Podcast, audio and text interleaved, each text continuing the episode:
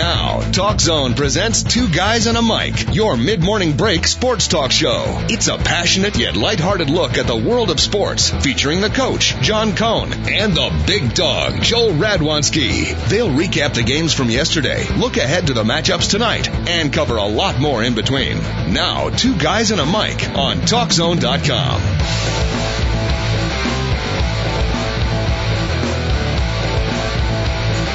And welcome indeed to a midweek Wednesday version of the Two Guys at a Mic show with the big dog and the coach. Got plenty on the docket for today, including a last day of October. All your dreams, all your aspirations, all your goals and objectives for the fine month of October have come to an end. It is time to look on as tomorrow we enter November 1. And also, of course, the final day of October means it is Halloween. We will check in with the big dog on some Halloween thoughts and observations. And, uh, of course, we'll uh, still be talking about Hurricane Sandy and some of the aftermath now that we've had 24, 48 hours to let the pictures and some of the uh, vision set in with a different perspective here from the uh, city of Chicago. We got all that and more. Big Dog and a coach with you right up until 11 o'clock. A little bit of music from our producer extraordinaire, Mr. David Olson, and we will get this particular show off and running, or at least into a lazy jog.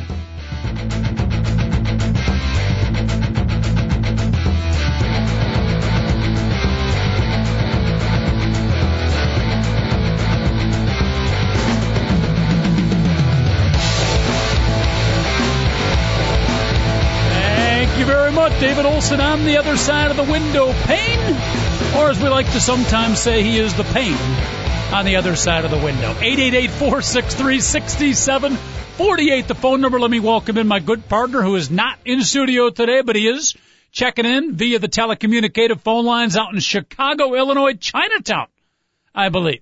Chinatown. And one of the things I got to ask you, big dog, is Halloween in Chinatown. I'm trying to paint the picture and I'm a little fuzzy eyed right now. How are you, my friend?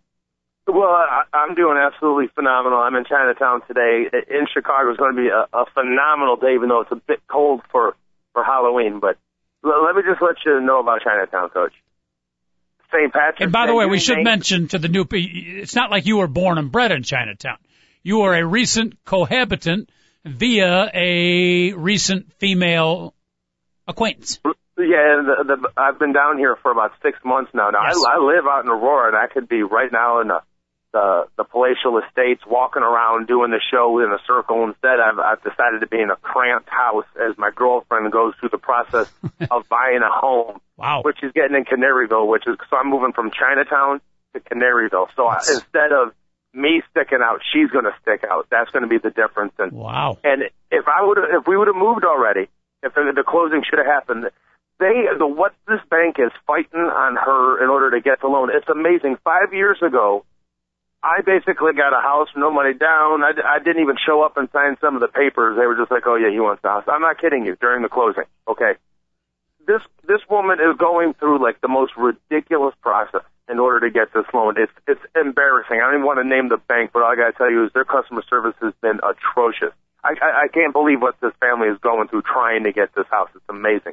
Well, well, as soon as she moves, well, we go to Halloween in Canaryville, Coach you will see every single person in that neighborhood dressed up. And if they're not, they're the local drunks just going right to, uh, mm-hmm. you know, to the corner tap. In, in Chinatown, you will have no idea that it's Halloween. You would walk down the street and you would have no idea that it's Halloween. There will not be one sign in the store like Happy Halloween. None of that. It's like is, a totally different world. What's the relative proximity? I'm still a you know longtime suburbanite who's becoming more and more entrenched into the city, but still not as familiar as you, Big Dog, longtime city guy. The proximity of uh, Canaryville compared to uh, Chinatown. Okay, Chinatown is technically in the what you would look at on the map as Bridgeport. We're the northern part of Bridgeport. Bridgeport. Okay? Where yeah, Mayor so, Daley, I always get mixed up. Mayor Daley, Bridgeview or Bridgeport? Bridgeport. Bridgeview is where you find mosques and trucking companies and tr- and railways. Did you okay? say mobs or mosques? Mosque with a Q. Ah, okay. Because there is a slight difference between the two. The, Although the actually, that, probably a lot more similar than you think. Uh, um, many accusations of harboring people of uh, of uh, watched descent in the in the Broadview or Bridgeview. Uh, Broadview, my view. Bridgeview isn't that. I just mixed up Bridgeview and Broadview, Coach. Excuse me to all Well, people of Bridgeview. At least you didn't mix it up with Bridgeport. So, so Chinatown is in Bridgeport, and that's that, technically yes. and that's it's where Mayor. Daley used to or still does reside. Uh, yes, well, he he moved to like 18th Street, which would that is technically Canal Port Ah, or or South Loop, depending. I don't know which part, which Yeah. uh, with where he lived uh, off of Clark. Okay, but he lived in technically what is still the heart of Bridgeport, and Mm-hmm. it's still called Bridgeport, just south of what Chinatown is, and the whole family lived in like like Low, and then like I'm like between like 31st Mm-hmm. and 35th. all right. So the move to Canaryville, and I'm sorry to hear that Lily the Lilac, the uh, fine female that at least for six months has decided to put up with you, which uh, is Can four months four months more than your normal female uh, acquaintance. So I- I'm proud of Lily the Lilac, but but struggling to close the deal, shall we say? Oh, it's unbelievable, and it, it's just I, I don't want to get go through all the technicalities, but you would just laugh at the, how embarrassing this stuff is. Like, I, the, the, this is the simplest one. Think about going through this with the bank. They say, well, you co-signed on your brother's loan for his car, and you're trying to borrow money from us. Well, uh, he's made nine payments on the car, and we can only have documentation of the eight that he paid for it. So we're not sure if you paid for it, so we won't give you the loan. Oh boy. And the crazy thing is, it was a bank account with this bank's, this particular bank lending them the money was the bank that he used the account out of in the ninth one that they're not accepting right now. Mm-hmm. I mean, just how dumb is that, coach? I mean, I understand that you want to make sure everybody's willing to pay back the loan, but if you're putting down like a third of the money, I I don't think you should have technicalities of somebody else's payment nine months ago that so happened to be a payment from your company that you somehow now aren't sure if it really happened or not. I, I mean, honestly, to go through stuff like that I'm, i for a month. Oh, Yeah, I'm feeling the pain. I'm not going through it, but I can feel the pain, and it certainly is not a good time to be uh, going mono versus mono versus the banks right now. So I, that has got to be as like having a tooth pulled out sans Novocaine. Slow Yes, but painful process. Now I'm a little surprised because you had told our listeners uh, that you were enjoying, you know, living with not only Lily the Lilac, but Mama Lilac and Papa Lilac, who no speak too much English, but still. no, none, none, none at all. But Yeah. you were able to develop a nice relationship with them. I thought everything was hunky, if not dory, but all of a sudden, out of the clear blue sky, you and Lily the Lilac moving out. I'm shocked. And how are Mama Lilac and Papa Lilac taking the news? Oh, uh, they're pretty happy. and uh, it, but uh, Mama Lilac suggested to me, why don't you just fix the place up and then you move back in here? It's not bad. Well, I was like, you know, thank you. I really appreciate that you like me, but I really can now no longer hit my head on stuff, trip over things. Eventually, I'm gonna. They have this all these beautiful like Chinese like ornate like different crafts and stuff Uh huh. out like and like really that like I'm afraid that if I bump into it they can all come down, coach. You know what I'm saying? I was like, you don't Yeah. understand. It's a matter of when with me. I, I I'm just I, I walk through the house. I'm afraid I'm going to destroy something at all. You are a large man, ex-football player. To put it mildly, you need your space. I do. I, do. I probably weigh twice as much as everybody in the home. literally and figuratively. Oh, that's that's a painful process. Now, uh, and you'll have to fill us in as the days go along here. Our listeners will live through your pain, and hopefully the pain will become less and the housing uh, becomes reality. But let's get back to That's the. the question. No one in Chinatown will know Yes. that it's uh that it's actually Halloween. I'm, I'm, I'm So Halloween in Chinatown, there'll be no trick or treaters. There'll there'll be the Italian families that are left from the when this was a, a massive Italian community. hmm but prior to like 1915. Because there's some people that still own a lot, like the person right next to us, Tony, but I can't tell you his last name or his nickname, Coach, because it'll give it away. hmm And uh, he's probably listening to this conversation right now, so I'm just going to end it there. Like, there's still a couple Italians living here, and I'm going to have to see. But all I know is this: I walked through Chinatown yesterday. Uh, no, excuse me, like last week. I didn't see any like pre-Halloween stuff, so I'm going to have to get. I don't think so. I, but when it's the Chinese holidays, which are all over the place, yeah, they dress up, they do all kinds of stuff. It's pretty Yes. cool. It's not called Halloween, but and and I've talked to people from uh from other countries at various points in the last couple of months. And most countries, it seems, I know I was talking to someone who uh, was born in Greece and still travels back there once or twice a year, Big Dog. They don't have Halloween, but they've got a facsimile thereof. So it seems like most countries have some kind of dress up day for the little kiddies. Oh, they, yeah, I think they all do. But uh, I think America's the only one where like the devil is brought out in. I'm not sure. Mm-hmm. By you the know, way, you want a like good spooky, time. Like uh, if you for a good time, celebrate Halloween in Cuba. I, I could imagine. Yeah.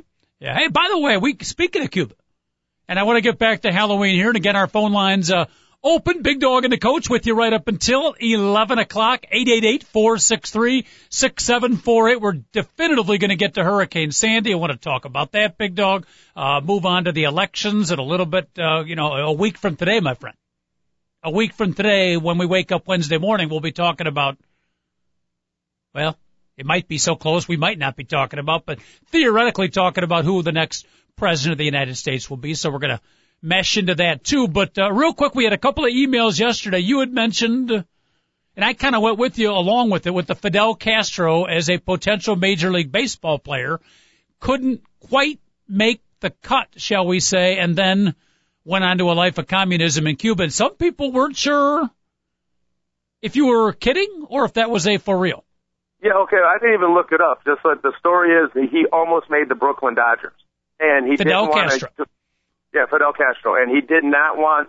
There's a bunch of different stories, and one of the stories is that when uh, when uh, he was going to end up going to the minor leagues, uh, basically he was go into a motel and they were going to make him. He couldn't stay in that hotel as a white only hotel, so he yeah. left left America and went back to Cuba, and, wow. and from then had a, a, a hatred of America. He's like, oh, so I'm not as I'm, I can't actually stay in the same hotel rooms with you because I don't speak the English. So you weren't kidding. And it's, it's actually, at least to some extent, for real some extent. Well, yeah, making all this up. This is just, uh, yeah, this is, um, this is all a half fairy tale. So it's real in my head, coach, but nobody oh, else. So now I'm confused now. So you did completely make it up.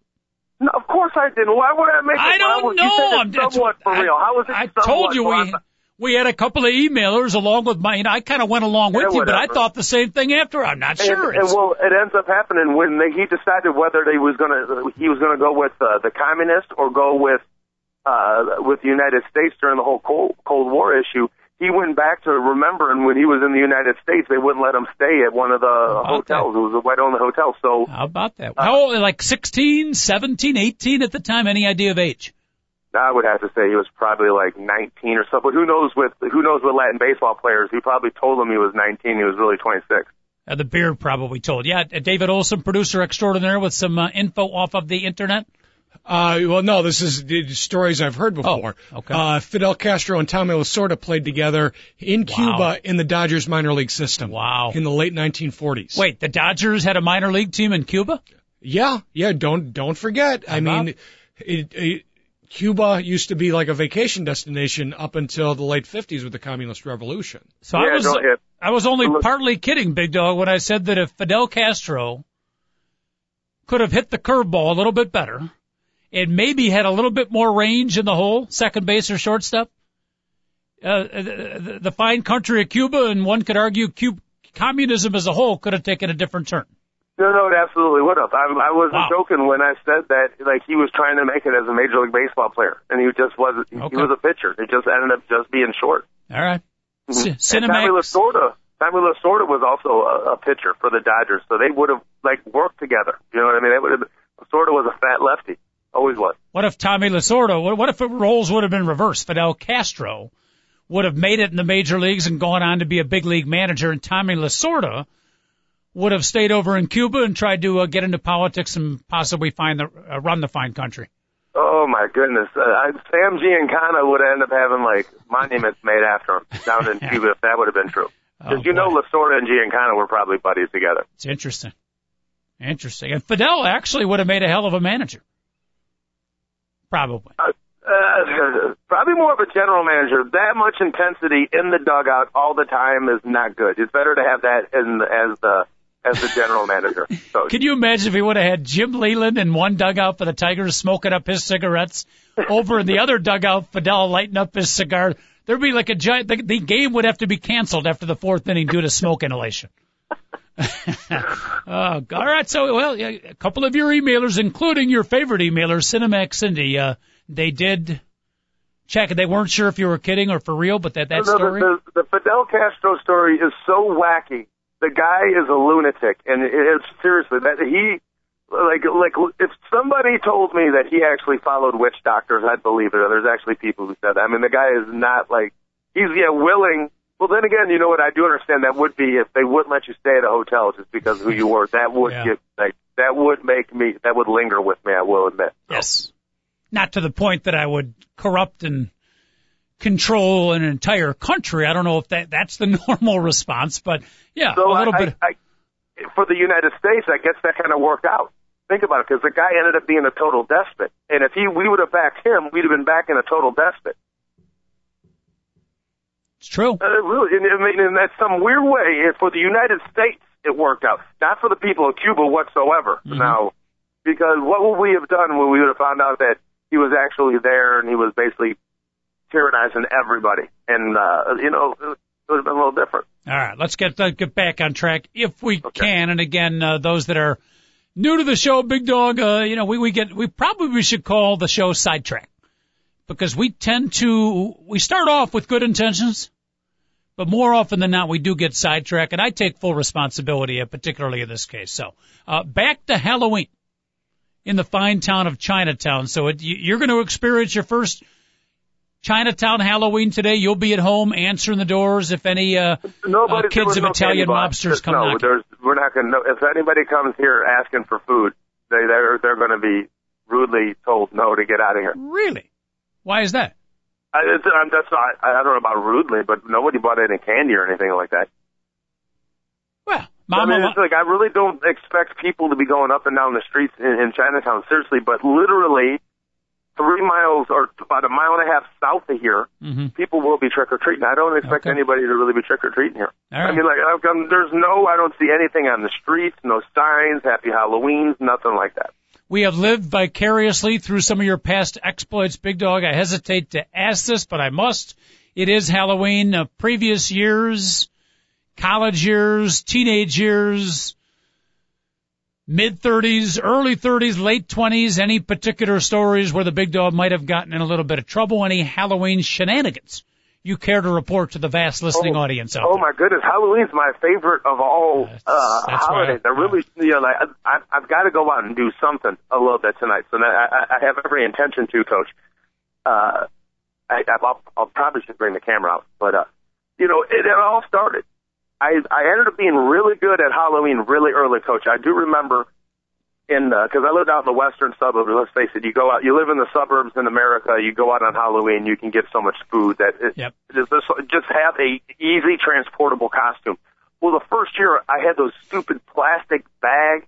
My bags were sagging, ripping. I ended up losing a little bit of the candy. The next year, I came up with the the novel concept of uh, the what do you call it? My pillowcase. Pulled it off the pillow. I went out there. That thing held Yep. up all night. It was totally full. I probably, looking back now, I probably had about ten thousand grams of sugar in that in that pillowcase easily. Yep. That's I've noticed the people, the kids that are really serious and really into the trick or treating, you know, not just the, you know, going around the neighborhood, knocking on the doors, seeing all the people getting a little bit of candy, Seeing but the ones that are really, really focused, and there are kids like that, the uh-huh. pillowcase is the way they go. I, I guess yeah, that's that's the way to do it, Coach. Yeah. And by the way, make uh, sure you take oh the pillow out. It works much better if you take the pillow out first. you can't take a break though if you don't have the Yeah. pillow in there. Why? Oh yeah, you know we would my brother and I because I, I I'd have to go out with him and then we'd get split up, which was cool. That's how. But we'd end up back together, and he would just be like, "If you do anything stupid when you're not with me, I will kill you." Yep. So, And back then we started like at eight or eight thirty. Now I don't know about you, but in our neighborhood, Big Dog, the last five to ten years, it's over. It's over. It's all over. It's over by like six thirty. yeah, It's that's ridiculous. You know, Coach. Uh, we used to start right when school was out, literally. So by four we would start, and I wouldn't stop until like eleven o'clock at night. We didn't go out till like eight. Well, that, yeah, that, I was I was going out like late 70s to early 80s, like a five, six year period. Like right when I was going with my brother, and when I was only about another year or two that I did it. Then I, I remember it, it tended in our younger years to be a time of trouble, and I was never a primary troublemaker, but I could be a somewhat less than innocent bystander with the eggs, the shaving cream, the water, etc. But we had a friend who lived about three blocks away. I'm going to say ages roughly 11 through 15, big dog, maybe for three or four years. And the dad was worse than us. The dad was a, a great guy, but he was a big time troublemaker and he was a, a dangerous combo. He was an alcoholic and a pyromaniac. Now that's that's a danger. I'm, I'm not going to laugh at. No, not going to say the name, but that's a dangerous combination. He loved taking us out on Halloween, and um, we'd kind of follow his lead for some destruction. But part pyro, part alcoholic, and uh, I just I was, you know, follow my elders, big dog. I just followed the lead of uh, Mister, and again, I won't say his last name, but we had some interesting adventures. You know, it's funny that you say that, and maybe uh, you know, I have to admit, whenever there was like an adult that was the lunatic in the neighborhood that I know would do stupid stuff, I would tend to like be in the general vicinity to see if he was going to do anything stupid, Coach. It, it's and uh, uh, my I lived above a bar, and I do remember Halloween. That's like one of the few things when I like I grew up on the south side of Chicago. My parents owned this building, and there was a bar underneath. They ran the bar, and I would hang out the front window and see the crazy stuff. And I like vividly remember just Halloween being like a day that people acted absolutely crazy. And to this day, my image of it is just like good girls a reason to uh, dress like they're hoes, and then you know, and then normal. seriously, you have to admit, Coach, how many sweet normal girls all of a sudden you're like, what the? You're a vampire ass or something like that. It's really just like some fangs, but she's wearing tights and showing and like push up bras. I mean, you're not a vampire. You just got some teeth in you. Now you're wearing a body type with a push up bra. That's all it is. So. Well, I think that's the whole idea of Halloween, Big Yeah. Dog. You could dress Oh. up and be something you aren't normally. So little, I'm little. Susie, you know, one day a year, sweet, innocent little Susie from sixth grade can go nuts. Give her a break. Yeah, absolutely. Well, it depends on like now that Halloween's a lot different for me now. Now I never eat candy even around Halloween. That's I'm afraid to give it out. Uh, one year I didn't give out uh, all the the candy when I was out in Aurora, and I, I didn't realize that they're done by like five. Coach, I think I got home at like six thirty. I'm like, "Where's everybody?" And never they all left. They're like, "Oh, they're done." I was like, oh, "That's too bad." I ended up eating like two bags of candy. Now, the la- last year, the last person literally got everything. They were like, "This is awesome." I give like four bags of candy. I, I would refuse to have that stuff in my house. Totally different, considering I lived off of it for about two months. When I, Big Dog and the coach with you right up until 11 o'clock. Phone lines are open, folks. If you want to check in your uh, Halloween memories, what costume you're wearing this year, most destructive thing within certain limits, because reportedly are we reportedly we are somewhat of a family show, Big Dog. So let's keep it as clean as we possibly can. But uh, if you want to check in with some Halloween thoughts, we'd love to hear from you. Triple eight four six three six seven four eight, the phone number, and uh, Big Dog, we will see. It'll be interesting as you experience your first uh, Halloween out in Chinatown. But um, we'll see. Final day of October, by the way, as well. Another month hath come to a close. oh, that all that means is I have to pay bills tomorrow. That's thank you for reminding me of that, Coach, because sometimes I can forget that. By the way, nobody.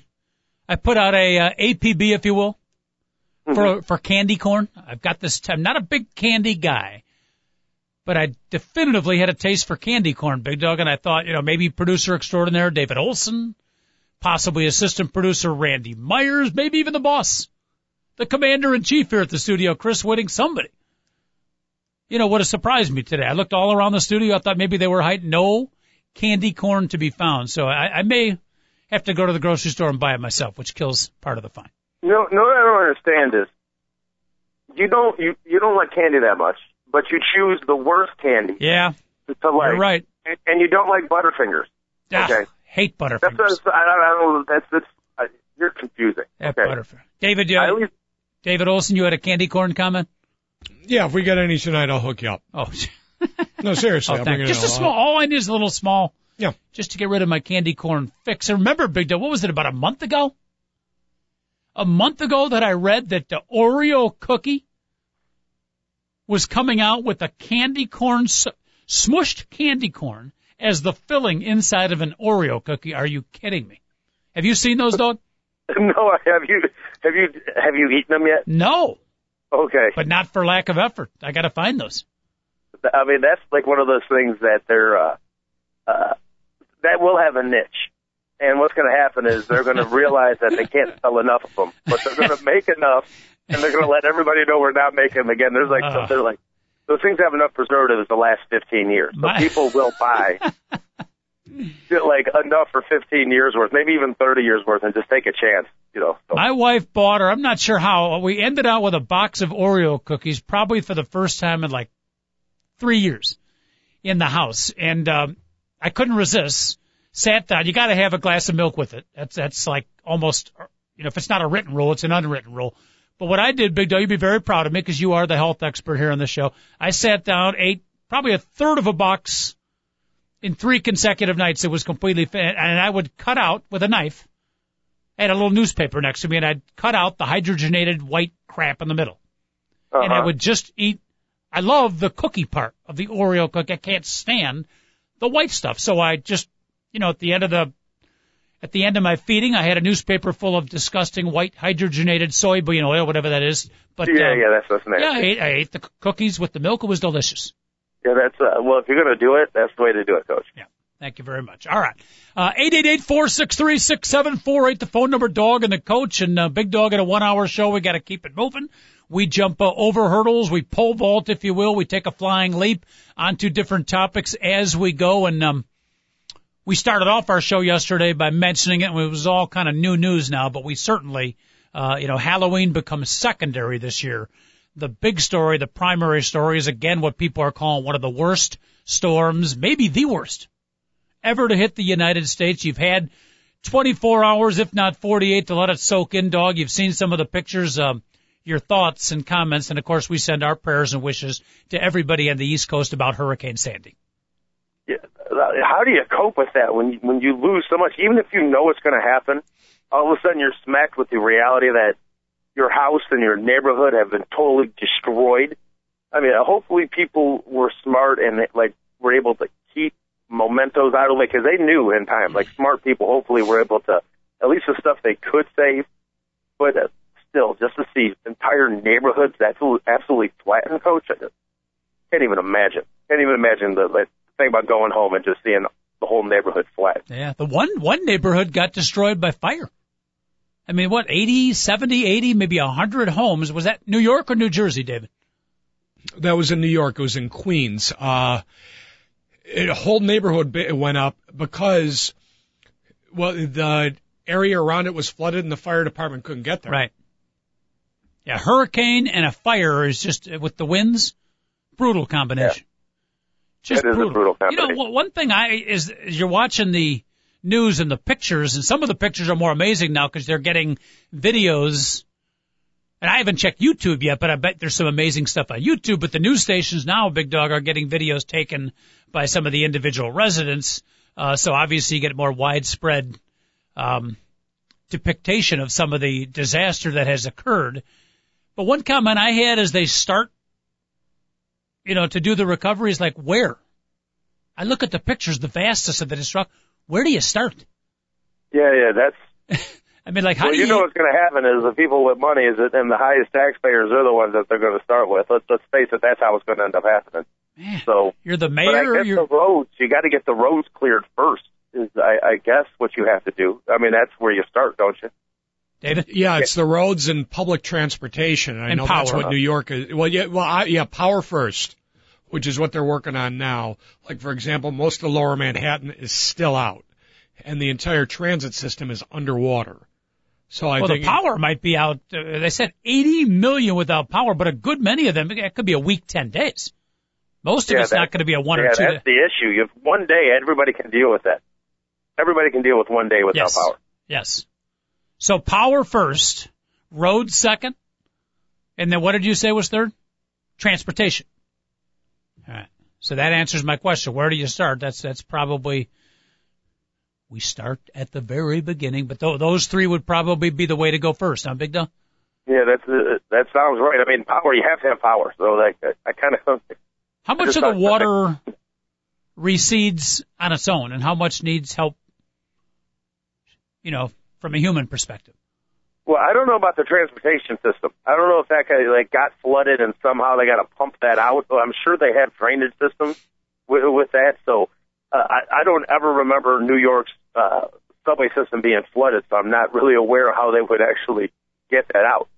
I have no, I have no clue, Coach. Hmm. Well, yeah, with uh, New York, uh, with the subway systems, they're going to have to pump them out because there is there is drainage, but it's not equipped to take the amount of yeah. water that they t- uh, the that subways. They took. But yeah. what about the pictures we see where the water is entrenched roads and houses?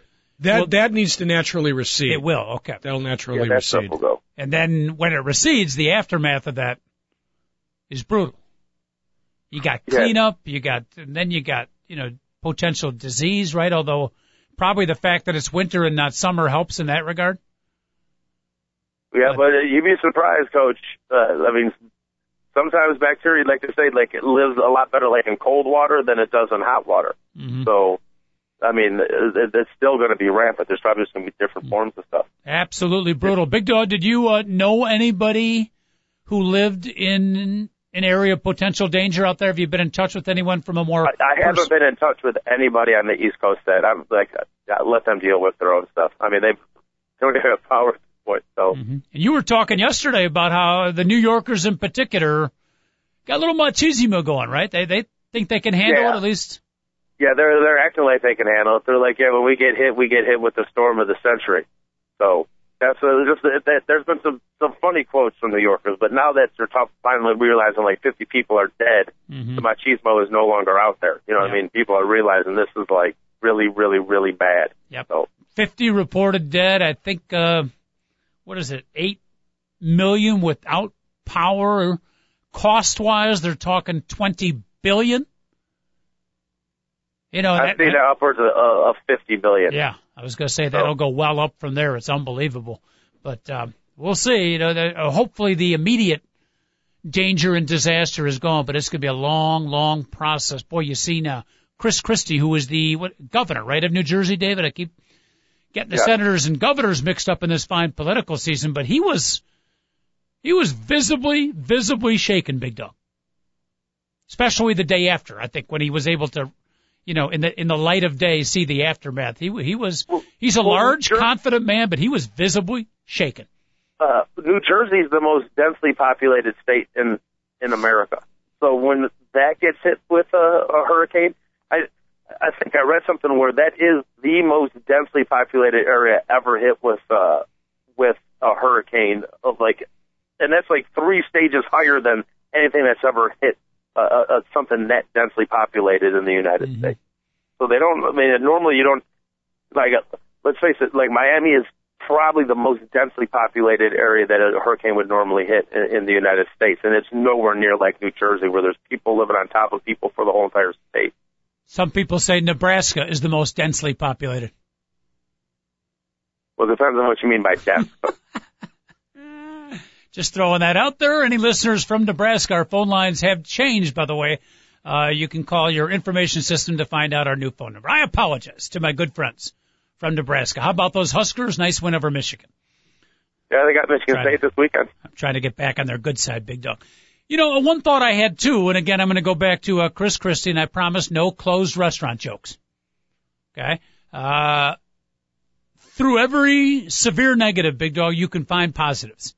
And one thing I've found, I don't know if heartwarming is the right word, but uh, it, it increased my somewhat depressed spirit about this fine country, is to see Barack Obama offering the help and Chris Christie, um, who, you know, on the campaign trail prior to Hurricane Sandy, you know, the, the negativity and the criticism be- between the politicians was just getting worse and worse. I mean, you know, probably, and we've had some bad elections before. This might have been the worst yet. The real animosity between the two and Chris Christie, I think, was part of it. But now, you saw yesterday a genuine, not a made up, but appreciation. And I don't want to say love, but, um, a care, a concern between Chris Christie and Barack Obama. He really appreciated Barack stepping in, and I think Obama, uh, you know, totally feeling for and empathizing, sympathizing with what Chris Christie's going for. So two adversaries, Big Dog, through a terrible natural disaster brought together and now much closer and uh, better for it, if that makes any sense at all. No, I, I I didn't see the whole thing. I didn't see them speaking together, but I did see the picture of them walking together, and like the, the sun was coming up behind it. It was just a beautiful picture. Mm-hmm. And, and he said, and there was no agenda with it. You know, I don't care about politics right now. I got a bigger issue at hand, and I appreciate what President Obama's doing. You know, and to Mitt Romney's credit too in Ohio. You know, good move. I don't, you know, maybe it was politically smart, doesn't matter. They changed the political speeches or campaign appearances to a relief. Disaster relief appearances, Big Dog. So when he was making the speech and people were coming to listen to, people brought relief supplies. Pretty cool.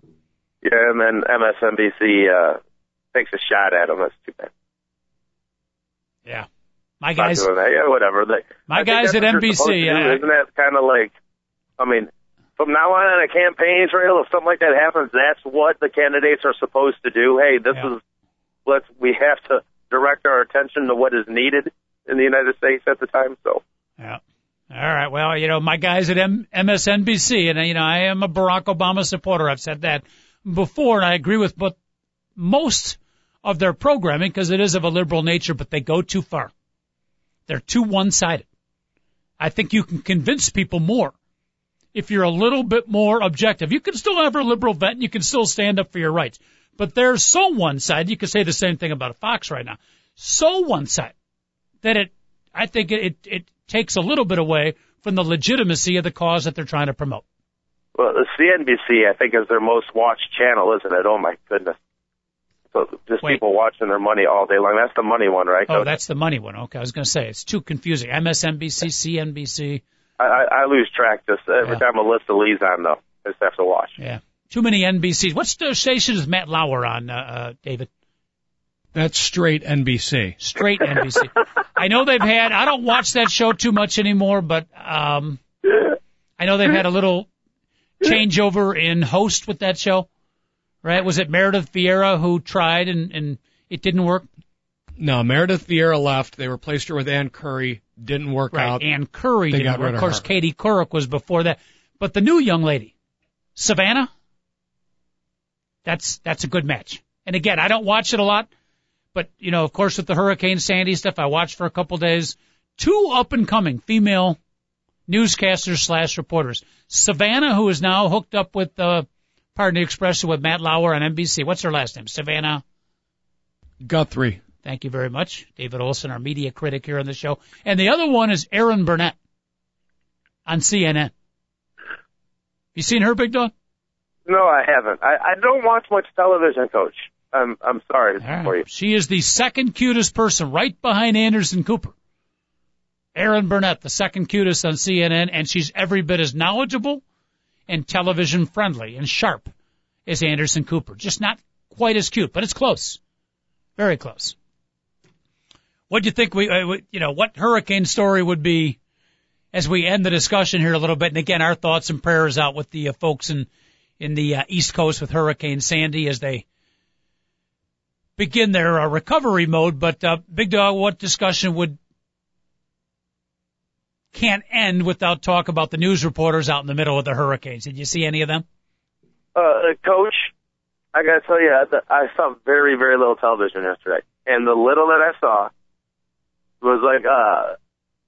Uh, there's a, the best show on television uh, on ESPN2, which is a, a, a nonsense sports show, but they show a guy out in the middle of the street, and he's a news reporter, and he's saying, the county commissioner, blah, blah, blah, the sheriff has all told if you should not be out, it is too dangerous, you need to get home. And there's an arrogance in his voice. He's kind of almost like saying, look, I'm out here and I'm not worried about it, but you need to be home. And right behind him, two guys walk up and they're like in their streets, like doing jumping jacks, jumping up and down, laughing. And the one guy's acting like a gorilla, like jumping up and down, doing like the gorilla, while the guy's saying, oh my goodness, I swear to you, it's one of the funniest things I've ever seen.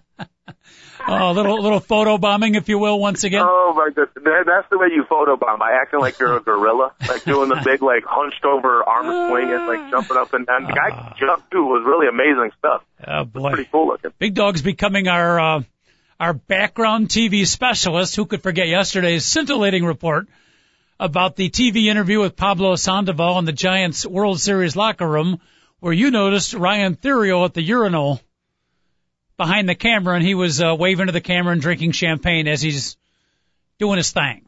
Well, by the way, that's the, highly questionable. The Dan Le Batard show, that guy, it was the same exact, uh, the same exact show I got both of them from. Okay, Yeah. so I really can't All act right. like the only show that I, I tape it and I actually watch it. By the way, Uh, I was so- talking about the, the, you know, while he's at the urinal turning around to the camera waving, I had mentioned cowboy style. A better description of that, that's why you got confused. I should have asked, was he waving rodeo style? Maybe that doesn't help. yes. No, no, I don't think Okay. You know. All right. Uh, eight eight eight four six three six seven four eight. Big dog and I a coach. was out yesterday by the lake, coach. I didn't, didn't mean to cut you out there. No I was problem. I was out by the lake yesterday. I'm sorry to So, I, that. well, how, but I can't even imagine what it looked like on the East Coast live because I was on Lake Michigan and the six foot waves were coming in.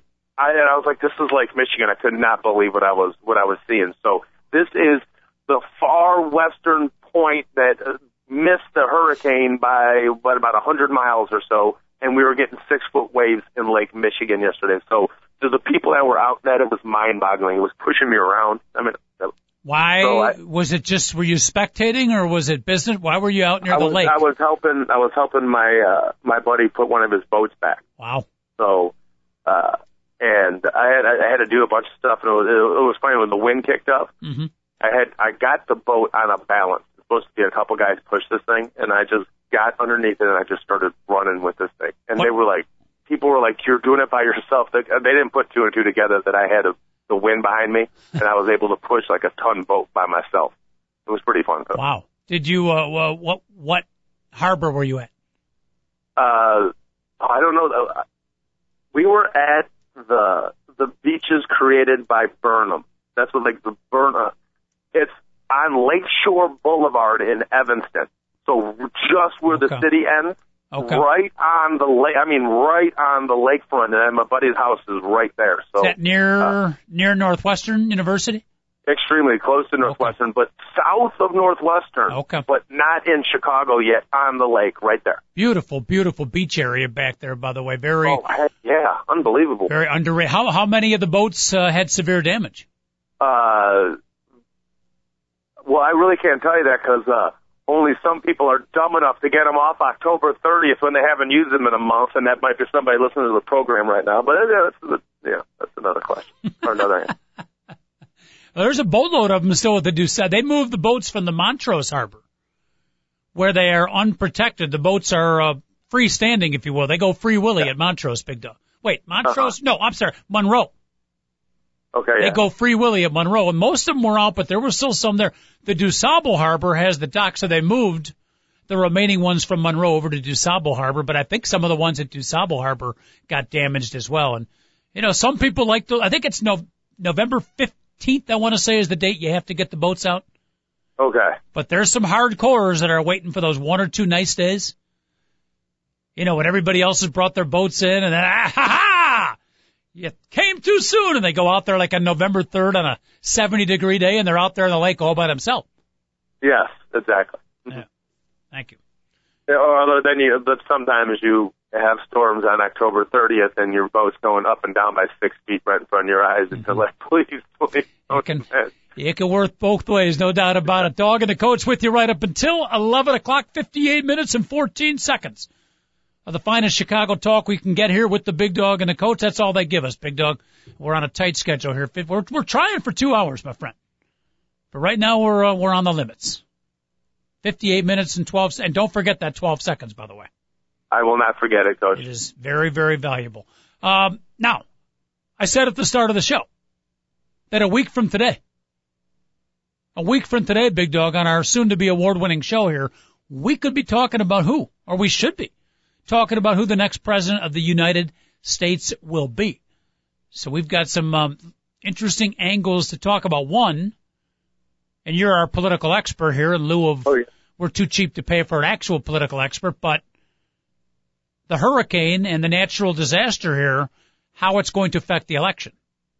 Well, uh, what's going to end up happening is some of the polls have actually been destroyed, and they're not sure if they're going to get them up now. So there's going to be all types of attention paid to whether uh, ones in predominantly uh, Republican or Democrat areas are, are fixed first. Uh, you know all that stuff's going to be. There's people are going to be keeping an eye on all that as they try to mm-hmm. rebuild these polls in time for uh, next week. And supposedly now there's a lot of there's no more early voting that's going to be done in those polls. So what might end up happening is they might keep them open longer because some of these people that, that were supposed to do it before can't do it on the day of. And forgive uh, me for being kind of a mess, coach. You're right. We might have to wait like oh, a poll was destroyed yes. in a couple of polls were destroyed in Virginia, and because of this, Virginia can't be decided, and Virginia might be like the I don't know if that's one of the votes. That, I uh, think they're going to fly the Chad Chad counting uh, lieutenant governor, the that lady in Florida.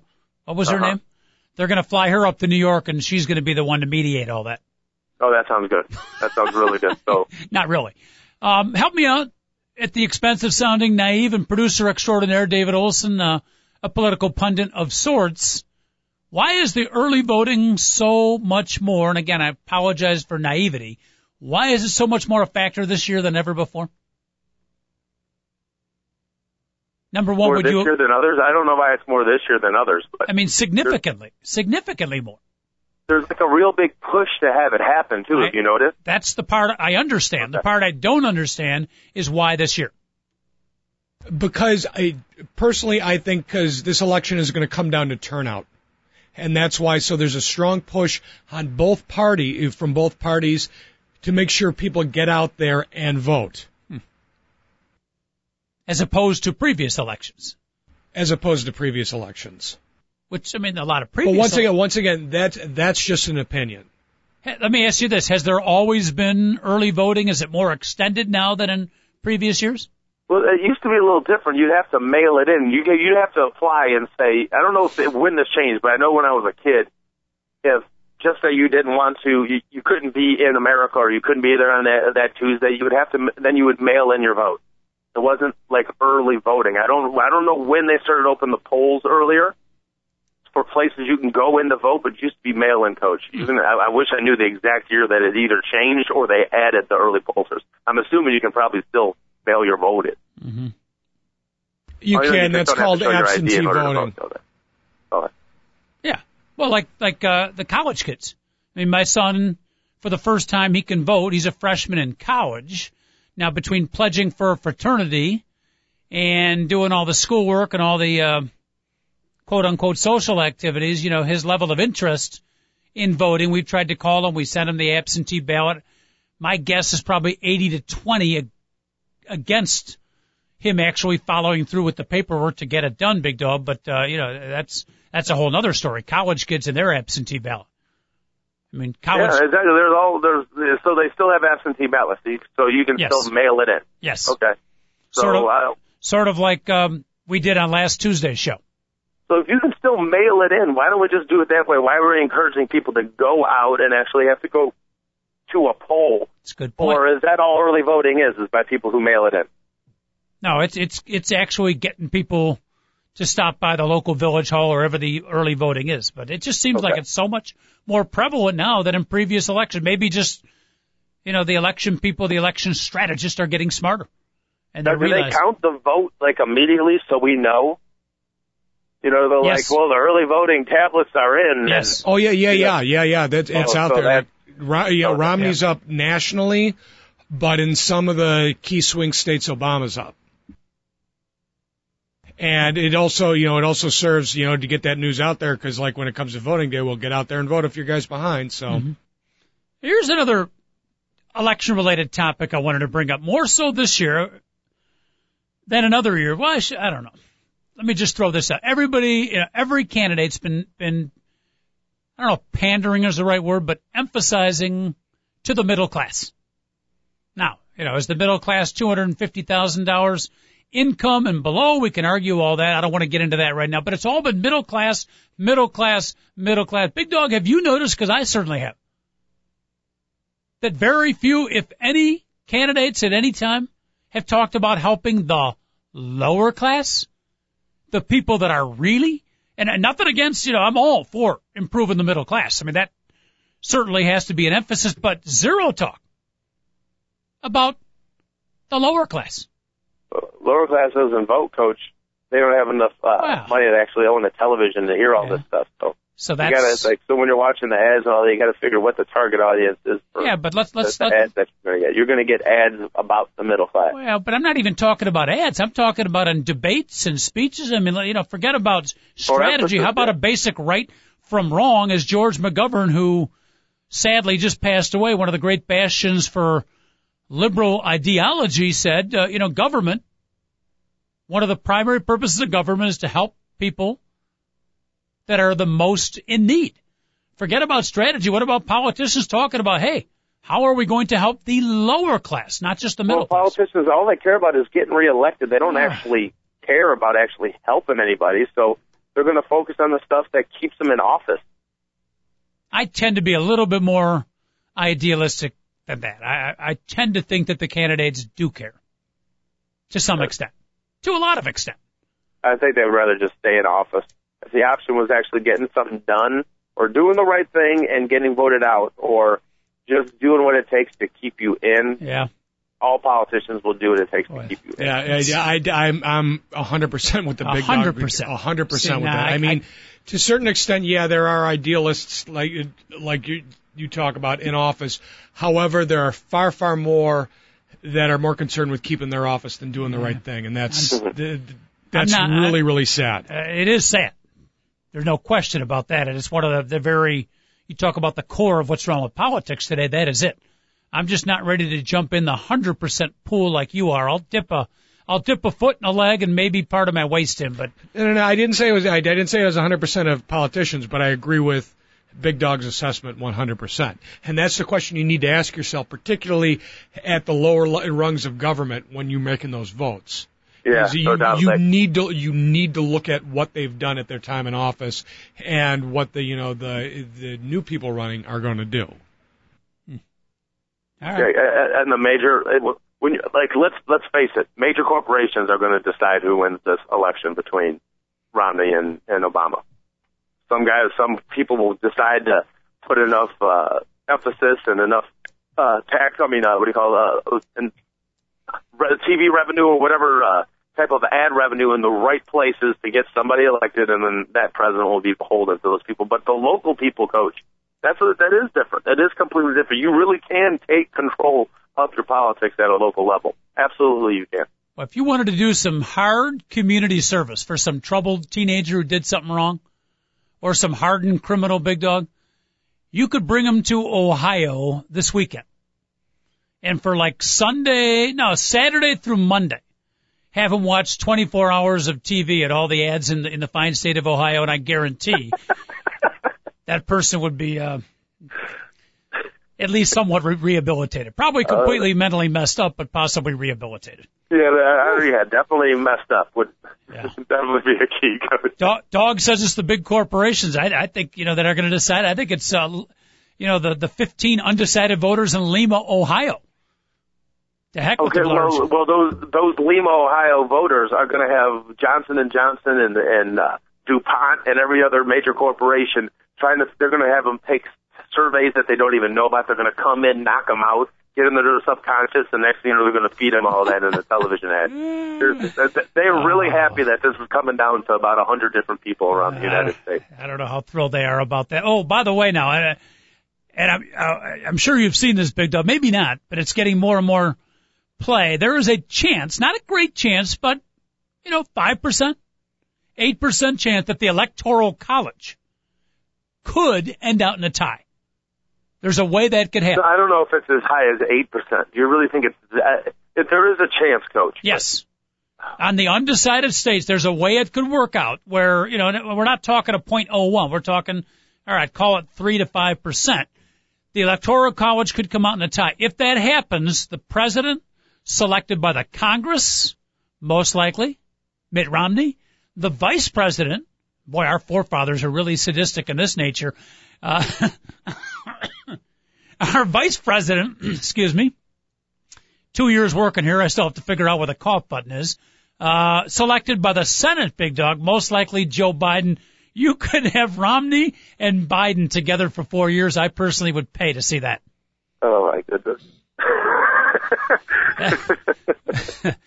we'll somebody might pay to see that. Who knows? If that if that would happen, somebody then did pay to see that. Uh, and I'm rooting for Obama, but from an entertainment value, I would almost go Romney, Biden. And somebody brought up yesterday, and this is beautiful.